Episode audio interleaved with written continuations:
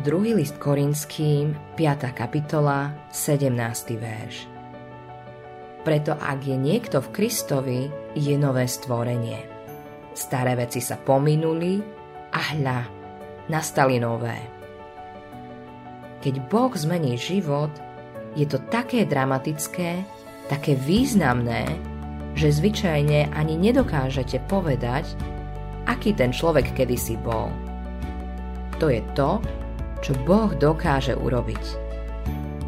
A presne to urobil Spasiteľ, keď sa po prechode cez Galilejské jazero stretol s dvoma posadnutými mužmi. Nedaleko bolo stádo svíň a démoni ho prosili. Keď nás už vyháňaš, pošli nás do tamtej čriedy svíň. Evanílium podľa Matúša, 8. kapitola, 31. verš. Démoni teda vošli do ošípaných ktoré potom prešli cez okraj útesu a spáchali hromadnú samovraždu. To nám ukazuje, že posadnutie týchto ľudí démonmi bolo skutočné. V opačnom prípade by niekto mohol tvrdiť, že to bolo len divadlo, že to všetko bolo falošné. Ako reagovali ľudia v komunite?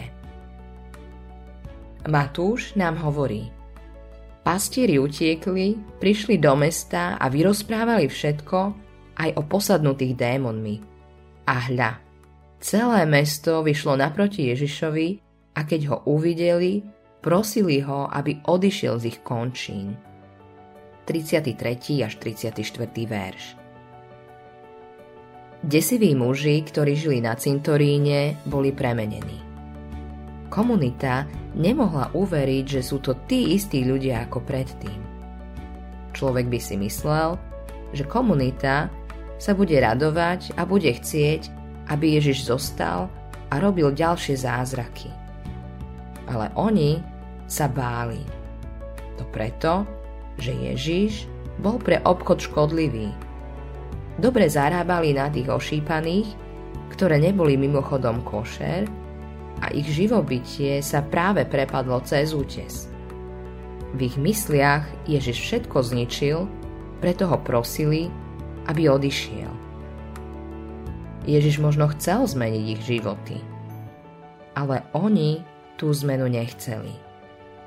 Namiesto toho chceli, aby odišiel. Čo by si urobil ty, keby si v tom čase žil v tejto komunite? Povedal by si, páne, vstúp do môjho života, alebo odíď, pane.